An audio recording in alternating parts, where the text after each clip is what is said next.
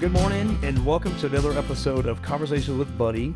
We drop a new podcast every Friday morning with a new story that will impact someone, and we hope that someone is you.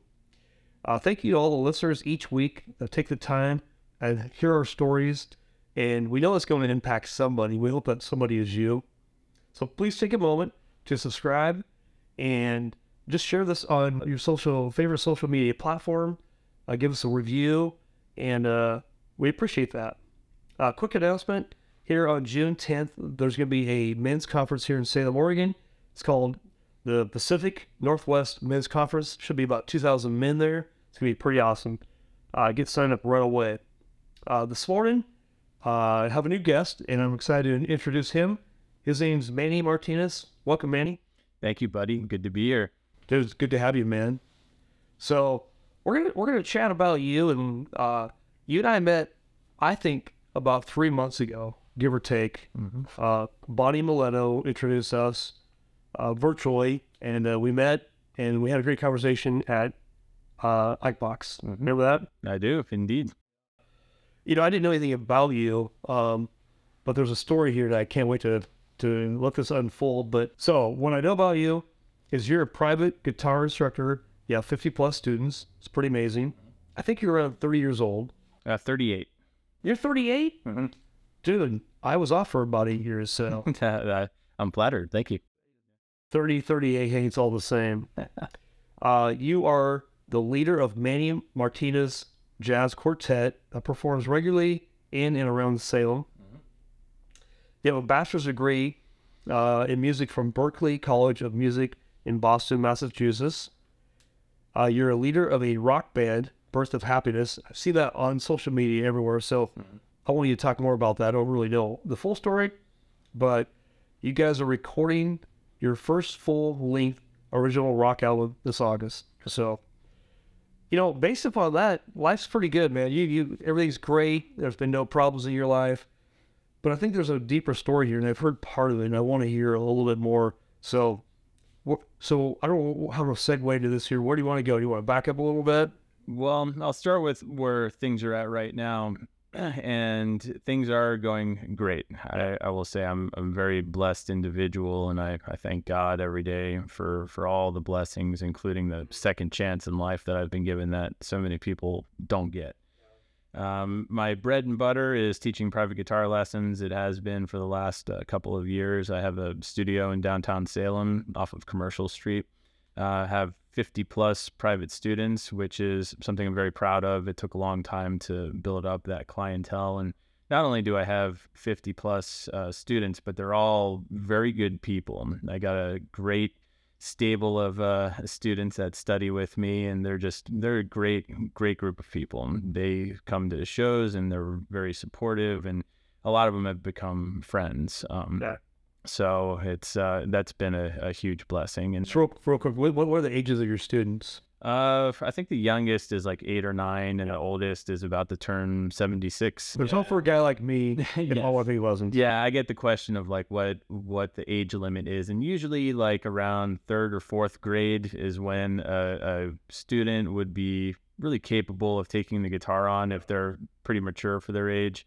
And kids' hands are pretty small at that age, so usually you want to start them with piano, vocals, or drums. Uh, around seven or eight years old, they can be comfortable with the guitar, but then it's a matter of the, if they can sit in a chair for 30 minutes straight. it's a it's a question to ask of uh, the adults sometimes too, but yeah.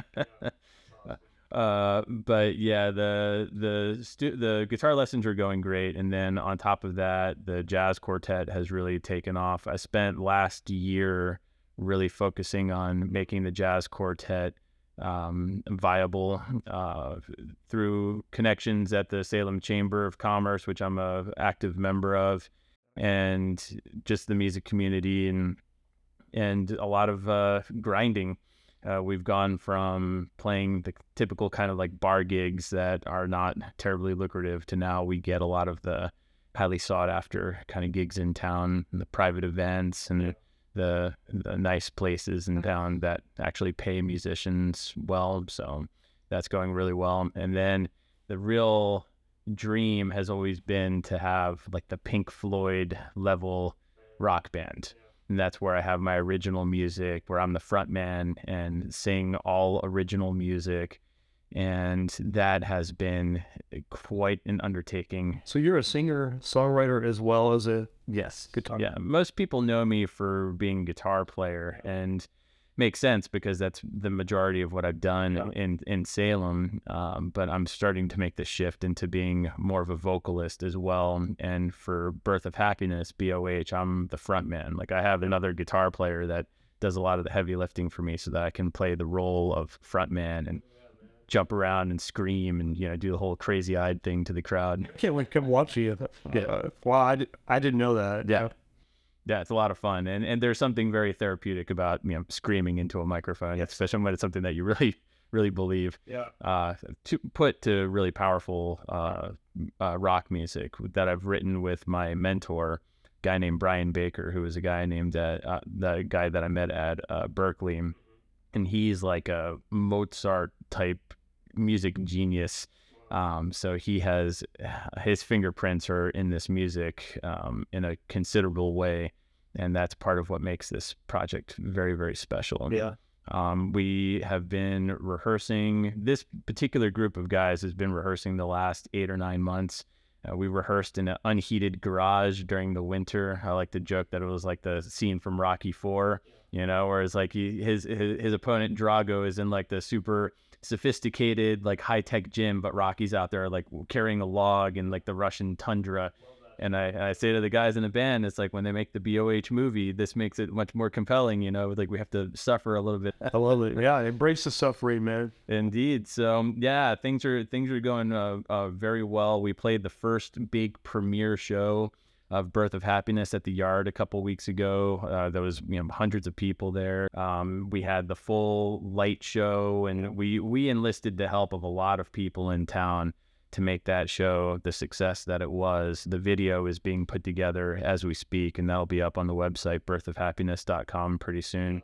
And we're going to we're going to use that to to get more gigs, and we're already getting a lot of offers for some pretty nice stuff. Um, so once we have the video and once we have the album recorded, which is like the real that's the the the the main the main event is getting that album recorded in August. It's expensive.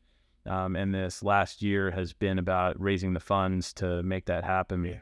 Once we have the album recorded and all the other things that we need, we're going to hit it really hard. And the the goal is to have a West Coast tour, yeah, have it be successful too, not just like calling a bunch of random bars down the West Coast. I'm talking about getting like in some premier places and and walking away with a profitable situation. So Yeah. This is all you're to do, and these are all original songs that you've written. me and my mentor Brian, yeah, Brian Baker. Yeah. Well, I can't wait, man. Uh, yeah. Uh, and do you have a show set up here, like in Salem, like Elsinore or anything coming up? Yes, the next one is at the Bad Space, which is part of uh, Santiam Brewery. Um, it's a newer venue. Um, it's very cool. It's a it's like a real rock and roll club. Um, and there's a, a stage and the lights and the sound is all built in, so it's going to be a lot less of a headache than what we had to do with the with our last show where we had to bring all that stuff in. This we can just kind of like walk in with our with our instruments and set up quickly and, and play. So it's um the the other show was great because it was it's a huge venue and there's always a ton of people there, but it was just more complicated. So um, this is going to be fundraiser number two to try to continue to raise funds for this album, and it's on June 23rd at the Bad Space. Okay. Let's get that out there. I'm sure it'll be on social media. Mm-hmm. And are, how much money are, are you guys trying to raise anyway? around twenty five thousand dollars. Ah, piece of cake, right? Yes, it's it's it's it's one of those numbers that it's like it's a it's a big number and a small number at the same time. Right, right. it's a big number because you've never been there before, but relatively speaking, it's not a big number. I know that like five years from now, I'm gonna look back and at this and laugh at the fact that like the 25 grand was the hill to climb. But I understand that it had to. This is like the perfect story. It had to. It had to be this way to scratch and claw for every little bit of it, so that there could be full appreciation for for the effort. Um, if it, it's a funny thing how how God works, where two years ago, I thought the best thing that could have happened in my life would to have been gifted like 50 grand by someone or something so that I could just knock this thing out. But the music would not have been as good as it is right now. I never would have joined the chamber and developed all of the all the connections that I have now and friendships that I have now. So that there's actually a town of people that are like eagerly anticipating the release of this album.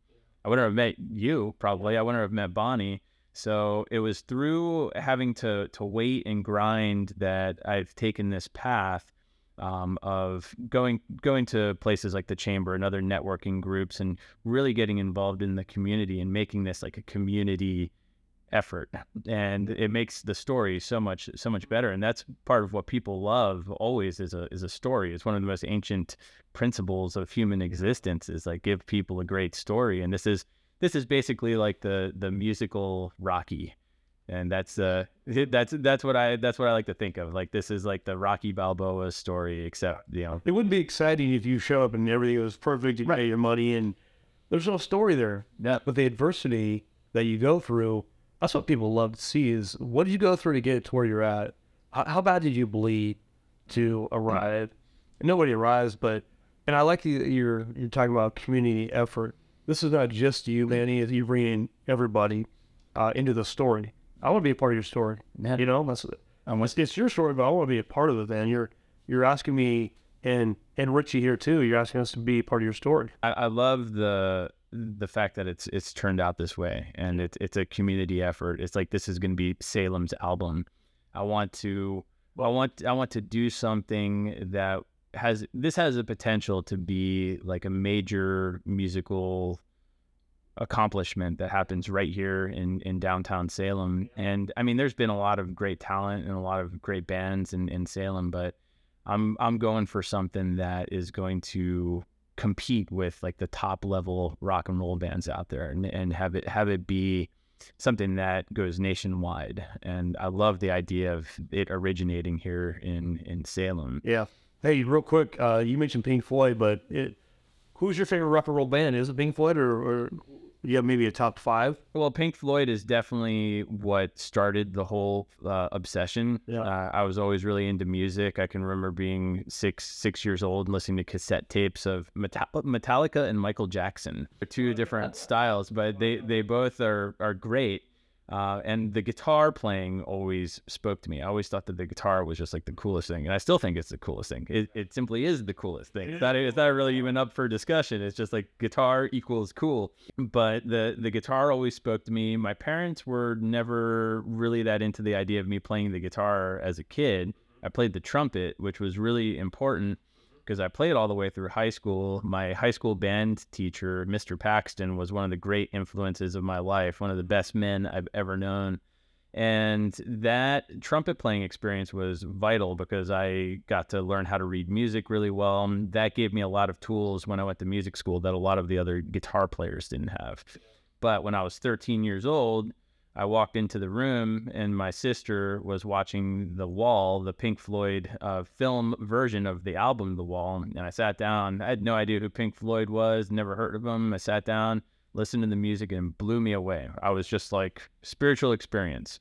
And I got the album and started listening to it just uh, uh, at 13. I was obsessed with the album The Wall by Pink Floyd. I couldn't stop listening to it, and the guitar playing especially and all guitar nerds out there know that the the guy from Pink Floyd, David Gilmour, is like you know guitar god, um, and he's the man. And and so much of it is not just the his guitar playing, but the context in which the guitar playing exists, which is the Pink Floyd songs. Um, so that's when I went to my mother and I was like, I don't understand why you won't let me try, and that broke her heart. And of course, like she was had to she gave in and uh, we went to the music store and signed up for lessons and the funny thing was that they thought it would be a deterrent to get me private lessons like okay so you want private lessons? Like well it's like you want you want to play the guitar so we're going to get private lessons and blah blah blah. I'm like sure great. And this, this, from day one i remember the moment that i took the guitar out of the case and i was like this is it. This is my thing. I'm going for it. This is the dream. And it's like i'm either going to make it or i'm going to die trying that's what I said. That's a commitment I made to myself when I was 13 years old. That's a great story. All right. Well, take us back a little bit. I want to hear a little about your story, uh, just life in general. Mm-hmm.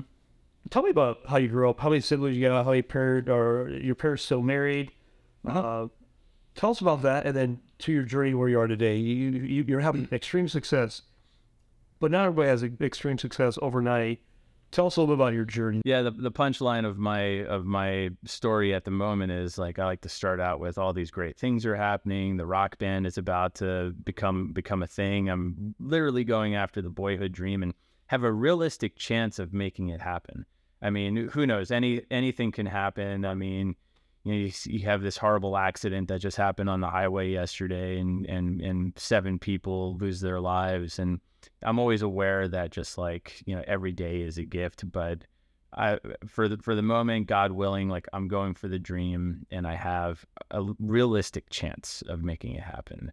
And that is just that's there's I think there's like no better way to live than to be like going after your dream in a real way and have your dream be something that's good for the world, Yeah. right? Now this is where things are now, but four years ago, I was basically as close to dead as you can possibly be you wouldn't recognize me if you saw me four years ago. I was about 100 to 120 pounds heavier than I was, and I was severely, severely addicted to alcohol. And I didn't realize at the time, number one, that I was an alcoholic. But then once I got into recovery, I was just like, oh man, not only are you an alcoholic, but you're an extreme case. Like even people in recovery are just like, wow, like that's a low. This is four years ago. Four years At 34 years old, you're almost dead. Yes. Yes, should be dead. I mean, it's a I'm in the the miracle category. Not not only to be alive, but to be in good health too. I mean, it's like it doesn't make sense other than like the hand of God saying like, no, no, no, like I have something that I have for you to do. Mm. Like you're not supposed to die like this. Okay, but I think you only get like one or two like stern warnings like that before it's like, okay, now you get it. Okay, now now you got to learn how to learn to behave, right? Um, but going back to your question, I I grew up in Baltimore, um, not like in the city, but like in the nice suburb part in Baltimore County. I went to Dulaney High School, which is important to my story because that's where Mr. Paxton was, Okay. and he he, And he was your high school. He's my high school band teacher. Okay. And he, he's like he's the the kind of guy that every every man should strive to be like. You know, he was um he was a, a war hero, but also uh, after he his service, he went to to school and got and studied psychology and music. And he was like the if you've ever seen the the movie Mr. Holland's Opus, he's Mr. Holland. I mean, he touched so many lives. When he passed away, there was there was like a thousand people that showed up to his um to his uh his service, his uh, celebration of life, and those people that that had him as a teacher in elementary school, and 30 years later they travel across the country to pay their respects. Like that's the kind of impact that this guy had on people's lives. So he was my band teacher, and it's like he he's one of the guys that I credit towards like planting a seed that probably kept me alive because it was just like that that little bit of light that I could you know grab onto, just like that kind of influence of like you know remember remember that guy and that he believed in you, right? So. Um, went to high school at, at Dulaney. He was a huge influence. I ended up going to uh, Berklee College of Music, which is regarded as one of the top schools in the world. Um, that's where I met Brian uh, when we were teenagers. You know, I was like 17, he was 16, and he was on a full scholarship, and uh, he he was the the genius of the of the class. But um, yeah, and and and part of the story that's interesting is that like I always was like so envious of of Brian. He was the top guy. Like when the famous musicians would come in, uh, he was like in the all star student band, and Yeah. I was one of the more of like the like the slightly above average students. I was like toiling away in the practice room, you know. Um, and 20 years later is when I reach out to him at the beginning of COVID to take some lessons. And that began the whole process of us writing an album together. So you guys hadn't touched base during this time. No, and I didn't even really know him when I went to Berklee. I had like two two encounters with him, but I just I was a fan basically. Um, and at the beginning of COVID, he was offering some some uh, discounted lessons, kind of like as a service. Um, and I decided to take a few, just more from like a recovery aspect. Like, okay, let's um, let's humble let's humble ourselves and and see if this guy has some advice to offer. And that was the beginning of putting together the the music that we're about to record in August. So we've worked together for about three years. But during Berklee, um, I ba- basically just sat in a practice room and practiced eight to ten hours a day, and that's like on top of going to class. Yeah, I was I was um, living a very unhealthy lifestyle as far as just working all the time. I would sleep like two hours before class and two hours after class, and then practice like eight to ten hours a day. You know, the people at Berklee thought I was odd because I practiced that much, and that's like at one of the most you know competitive music schools in the world. Um, so I was I I just did that for like three years or so and burned out, you know, predictably. So, and I looked around and I saw like all the other college kids were having fun and they were going out and partying and stuff. And I was like, I want I want some of that. That looks fun. I need some friends and you go out and you start drinking and and I, I didn't really start drinking until I was like 20 years old which for a lot of alcoholics is kind of like late to the game. But in in true like Manny fashion, if I'm gonna do something, I'm gonna be the best at it, right? That's kind of how the wire. Yeah, exactly. So once I started drinking, I started hitting I, I started hitting it hard, man, and and uh, very quickly uh, became became addicted. I would say from by age 22, I was um, full blown alcoholic, and that that's when I went on. Um, it was when I went on my cruise ship gig. Uh, that was a six month contract about a year after So you're playing music on a cruise ship. Okay. The cruise ship gig is sort of like um, if you watch like one of those late night shows like you know Kimmel or Colbert or whatever they have the seven piece band and they they perform a lot of different functions. You know someone comes up on stage and they play and um, but they can also entertain the crowd for you know long periods of time. So the, the cruise ship gig was actually really beneficial musically. It's a hard gig to get. You have to be a really good player. Um, you come out a much better musician, but then you have the environment. Um, and it was just like a normal thing for everyone to just be drinking like heavily or even alcoholically on the ship. So it's like it wasn't unusual. But then you get back on land and you you've developed that addiction, and then there you go. Now, now you've got uh, you got a demon attached to you. So that was bas- basically the beginning of a downward spiral that lasted for about another six years or so until I was like 29 years old. I was living in Baltimore, playing gigs, bar gigs, and uh, teaching lessons. And as as So music's been in this the whole way through, Oh, for sure. but just with a lot of the Yes. Okay. yeah, I was still performing, and I think that's why I was getting away with it because I could still play the guitar really well, even when I was drunk.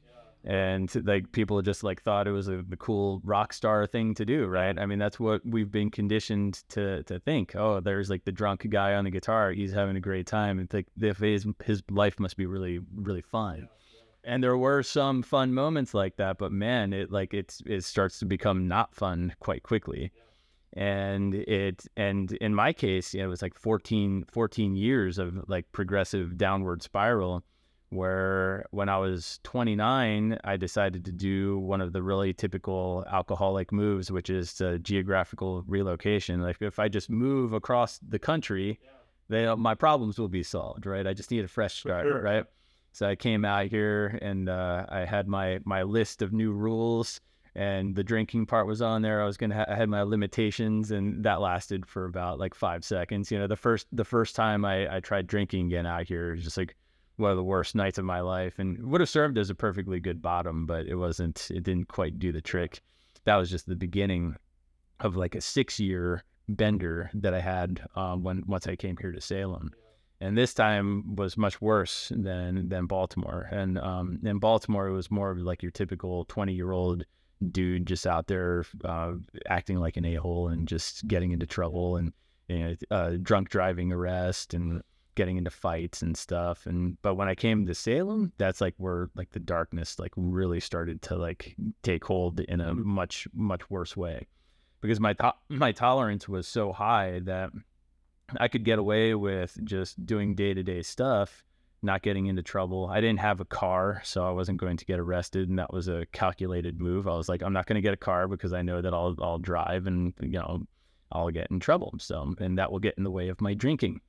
Yeah, every when you're when you're an addict, everything is to support the addiction. Yeah, it revolves around that. If one thing So having a car would have been very convenient, but I knew that it would end badly, and then I wouldn't be able to drink. So like, I need to, I need to. Everything, everything is is is done in order to support the addiction. You make just enough money to be able to, like in my case, pay your rent and then drink, and then there's like think eight bucks left over for like a two liter of soda and like two frozen pizzas. You know, it's like that's yeah, that's that's what my what my lifestyle was like. You know, so I was like just like a total total loser, um, and and even worse, like my health was starting to deteriorate. Because now you're you're, you're you weigh a lot more. Oh yeah, yeah. So I was I was over well over 300 pounds. The the highest weight I ever saw on the scale was 306.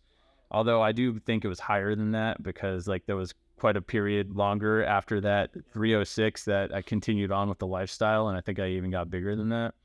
But yeah, 306 was the top uh, weight that I saw. I remember going to the doctor's office one time, and they go to weigh you, and like the regular scale, like it maxes out, right? That that could have been another good bottom moment, but it wasn't. They had to pull out like the the special like steel scale from the wall to to for the over 300 pound people and it was like total total humiliation but it's like that that certainly didn't do the trick.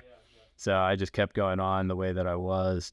And then it was in the last year of my drinking that that things started to get total pure hell because i would wake up every single day coughing up blood. And that's when it was just like okay it's like now now you're dying.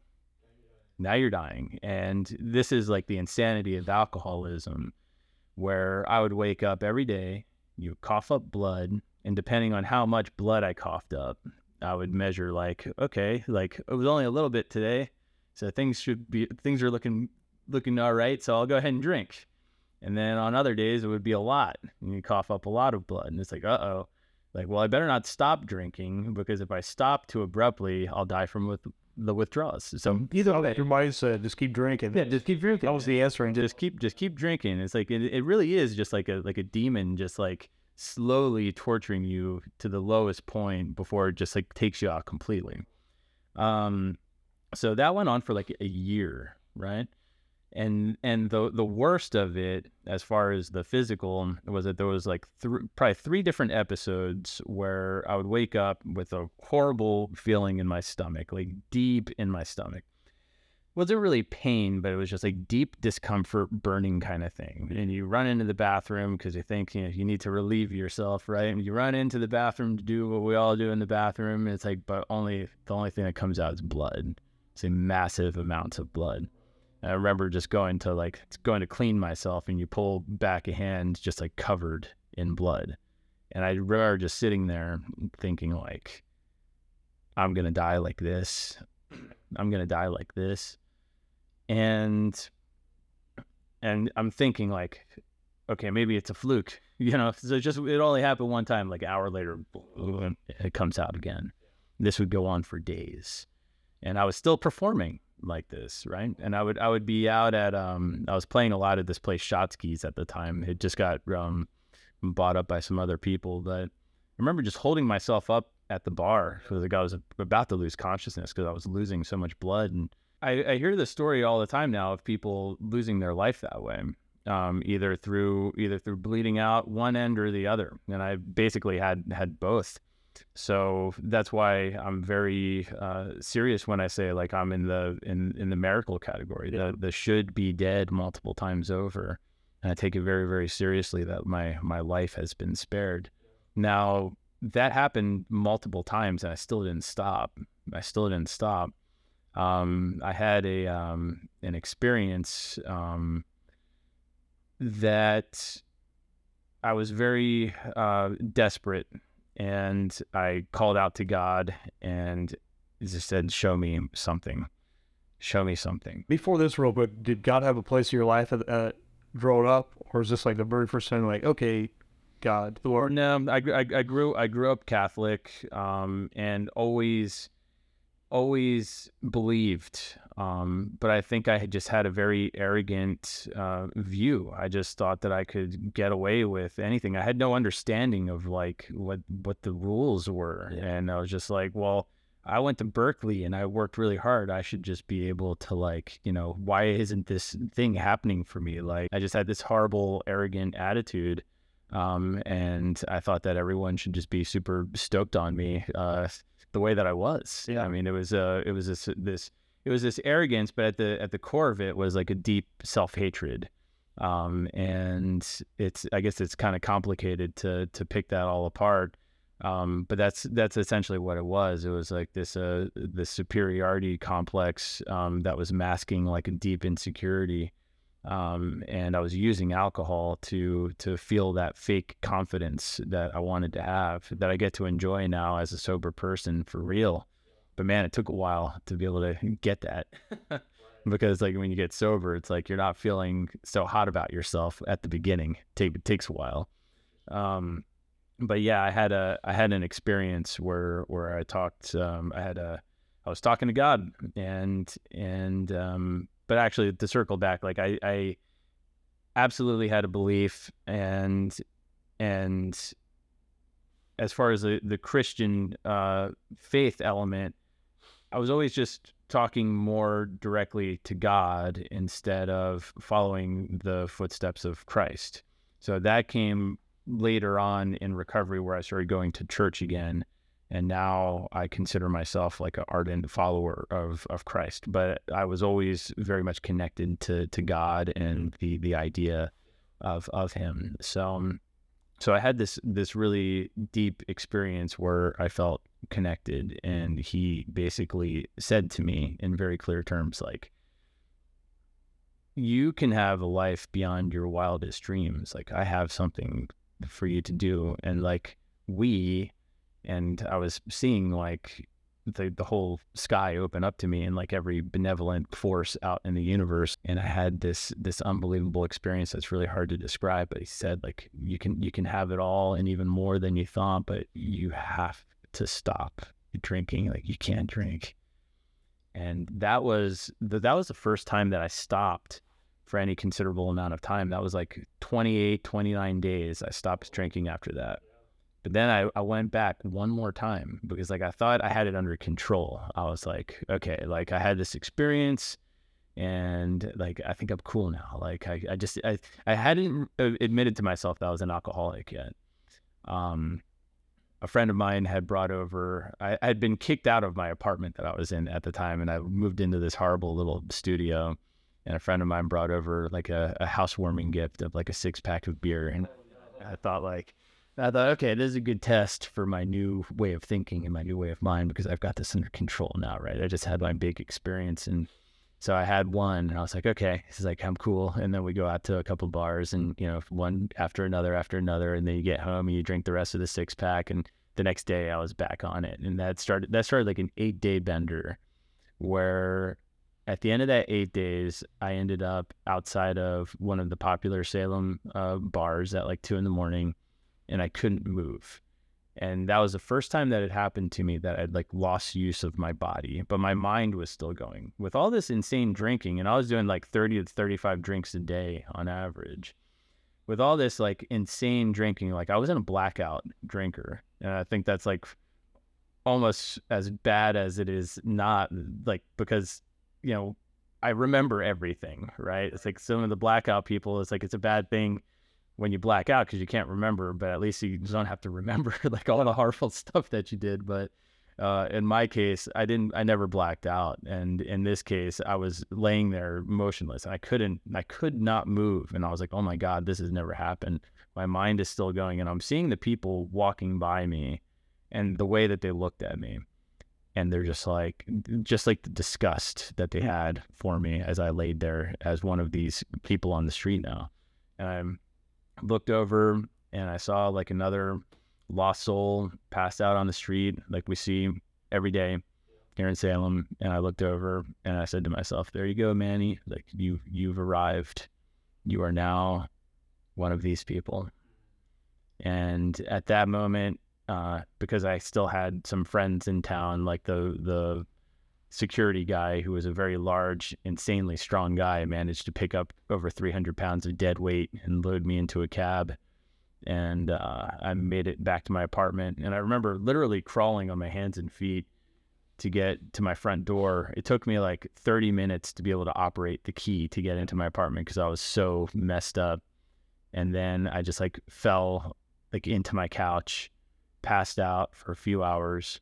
I woke up, I drank a 12 pack of beer because I wanted that to be that. No, that was the withdrawal because I was like, okay, this is gonna be the last thing I drink because I don't want to die from the withdrawal. So I'm gonna come down a little bit. Um, that 12 pack was the last thing I ever drank, and then the next day I went into my first meeting and started the process of recovery. Well, Manny, this is uh, this is awesome, and I can't wait to see the birth of happiness. Uh, I can't wait to see you live. Um, yeah, you're gonna bring something great to the city, hopefully to the to the nation. And can I just say one one more thing too about the the recovery process is that the the thing that I learned almost immediately was that living sober and the process of recovery is a practice. And it's not like you go into this and then you recover and then you're done. Oh, I'm all better. It's not like having a surgery or something. It's adopting a new way of life, a new way of thinking that's an everyday practice. You have to decide to practice it every day. It's very much like going to the gym. Um, you can get into awesome shape and then lose it quickly if you stop doing the work. Or playing guitar. Playing the guitar. You know, you you obviously still practice, I'll bet. Sure. Yeah. And I, pra- I, I practice uh, music. I practice my fitness. And the fitness is a good analogy because everyone can relate to like how easy it is to get out of shape, even once you get into really good shape. Um, the spiritual fitness is the same deal. And that's a term we use in, in recovery. And but the the thing with recovery is if you get lazy and you stop practicing, the result can be deadly. And often is. You know, practice, practice, my friends. Practice. That's my that's my main message. It's practice. Well said. You know, uh, being in the programs, uh, assuming AA, you know, and your hat, you know, Valor mentoring, the whole mentoring thing, Mr. Paxton from high school, think about all those people who mentored you along the way and makes you who you are today. On your own, do you think you could ever have made it? No, definitely not. Yeah. and that's um, that's a really important part of the message too. In fact, the first song on our album is going to be called "Reach Out," and the whole point of the song is to reach out for help because it it it is on the individual to do the work, and that's part of what's missing in this whole conversation of what happens here in Salem Yeah. with all the people that we have out on the street. It's like, yes, we want to help them, obviously, but there has to be participation from the individual. You have to participate in your own rescue. Um, the amount of people who have helped me through this whole process has been extraordinary, extraordinary. However, I I do think that people attract people to help them if they are willing to be helped.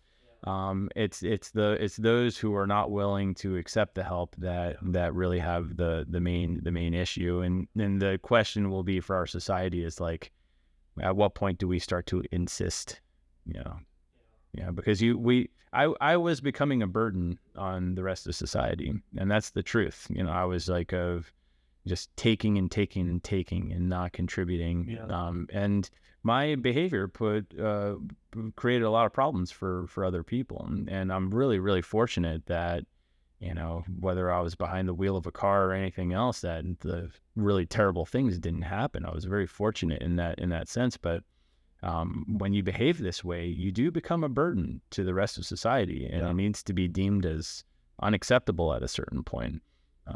That's interesting coming from from you who you feel like you were there. So I was there. you were emerged to society and uh, yeah. Mm-hmm. Well, and, and sometimes we have to hit rock bottom, maybe more than once, to to have a little humility. You know, pride and arrogance and cockiness and you know, do it myself is not the answer.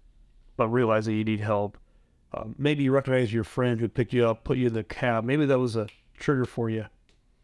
Perhaps. It helped you. I don't, I don't know, Mm. but somewhere along the way, somebody helped you, and you you're now remembering who those people are. Well, it was it was more so about when I showed up to recovery, um, and I made it clear that I was very serious about getting well. I mean, people who I had never met before that knew nothing about me, they had never seen me play a guitar, they didn't care about that element at all.